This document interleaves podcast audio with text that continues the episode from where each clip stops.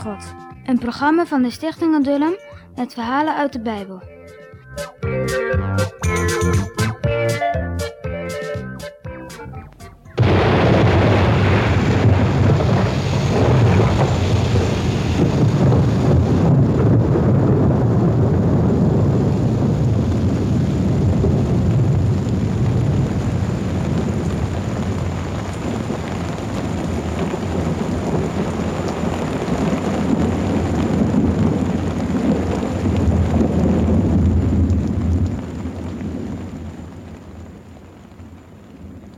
De raaf en de duif. Wat was het opeens stil toen het niet meer regende. Hier en daar hoorde je nog wel een donderslag. De dikke druppels kletterden nu niet meer op het dak van de ark. Veertig dagen en nachten waren die mensen en dieren nu al opgesloten in de ark. Je begrijpt hoe ze verlangden naar de frisse buitenlucht en hoe graag ze wilde wandelen in die heerlijke warme zonneschijn. Maar het zou nog vele dagen duren eer de aarde weer droog zou zijn. Buiten was ook alles nog onrustig. Wanneer Noach door het raam naar buiten keek, zag hij niets dan water. Hoe dankbaar was hij dat de Heere hem met allen in de ark bewaard had. Hij dacht aan al die mensen die verdronken waren. Dan dacht Noach eraan hoe goed de Heere voor hem was, dat hij mocht leven. Zijn hart was toch niet beter dan dat van anderen? Langzaam zakte het water. De Heere liet een frisse wind waaien, waardoor het water wegdreef. Noach wachtte geduldig tot de Heere hem zou zeggen dat hij de ark verlaten mocht. Opeens voelden ze een schok. Ze begrepen dat de ark was vastgelopen op de top van een berg. En die berg heette de Ararat. Nu dreef de ark niet meer. Maar ze konden nog niet naar buiten. Daar waaide het nog te hard voor. Maar het water daalde al lager en lager.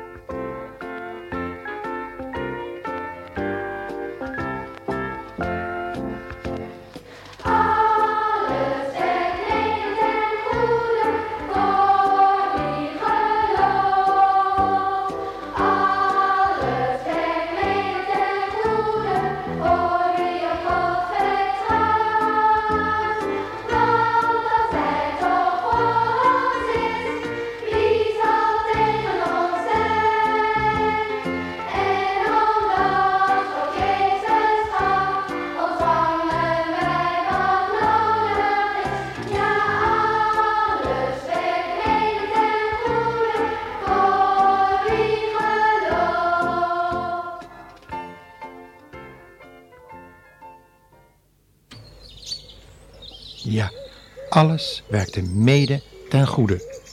Voor Noach en zijn kinderen en zijn vrouw. Omdat ze geloofd hadden in het woord van de Heere. Daarom waren ze nu gered. Noach wachtte rustig tot al het water weg was. Eerst wilde hij nog veertig dagen wachten. Want hij wou wel eens weten of ergens de aarde al helemaal droog was.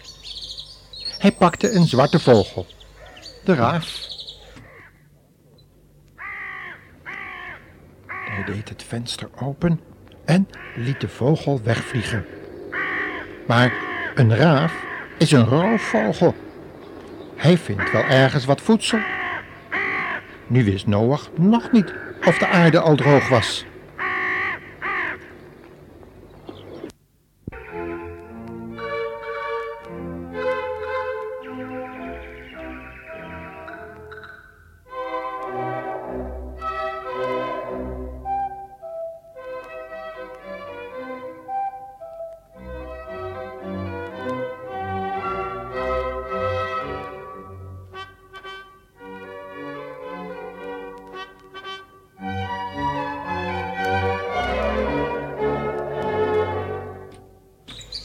Na zeven dagen liet Noach een duif uitvliegen. Maar die duif kon nergens een plekje vinden om te rusten. De vogel kwam terugvliegen. Noach stak zijn hand door het raam naar buiten en wilde de duif pakken. Dat liet hij gewillig doen. Na zeven dagen liet Noach de duif weer naar buiten vliegen. De hele dag keek hij er naar uit. En ja, toen het avond werd, zag hij het duifje komen. Binnen in de ark hoorde je al de vogels vrolijk fluiten, want ook zij verlangden ernaar om de vrije lucht te kiezen. Maar eerst moest de duif een plekje vinden. Ook in de ark was het inmiddels onrustig geworden onder de dieren. Ze verlangden evenals de vogels allemaal naar buiten. De kippen scharrelden wat in het rond. Dadelijk zou de haan ook gaan kraaien. Want hij, hij wilde ook naar buiten, samen met al de andere kippen. Daar kwam de duif aan. Hij had een olijftakje tussen de snavel. Dat was een blij teken. Een teken dat de bomen alweer boven water stonden. Noach wachtte nog voor de zekerheid zeven dagen. Weer vloog het duifje weg. Maar toen het avond werd, kwam de vogel niet meer terug. Toen wist Noach dat de aarde droog was. Toch ging hij niet uit de ark. weet je waarom niet? Noach wilde gehoorzaam zijn aan de Heere. De Heer had immers de deur achter hem dicht gedaan. Daarom wachtte Noach met de deur open doen. Hij wilde niet op zijn eigen verstand ingaan. Maar de Heere, die zou het zeggen. En daar wilde Noach naar luisteren, net als hij altijd gedaan had in zijn leven. De andere mensen, die waren ten onder gegaan in de grote zondvloed, de watervloed die over hen heen kwam. Maar Noach was door zijn gehoorzaamheid en zijn geloof behouden. Wat was die Noach gelukkig.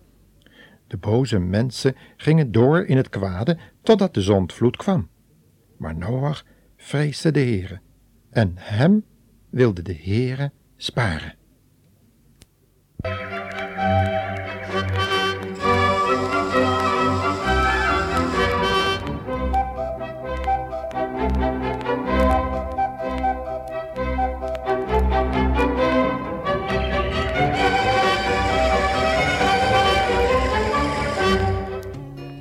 En nu komt de moeilijke quizvraag. Let goed op. Hoe kunnen wij behouden worden voor het oordeel? Dus nog een keer. Hoe kunnen wij behouden worden voor het oordeel? Jullie weten allemaal dat dat oordeel eens over de aarde moet komen. Dat heeft God gezegd. Niet door water, maar door vuur. Eigenlijk verwachten alle mensen dat wel een beetje. Maar je kan behouden worden. Dus nog een keer de vraag: hoe kunnen wij behouden worden van het oordeel? Tot de volgende keer, hè? Ajo!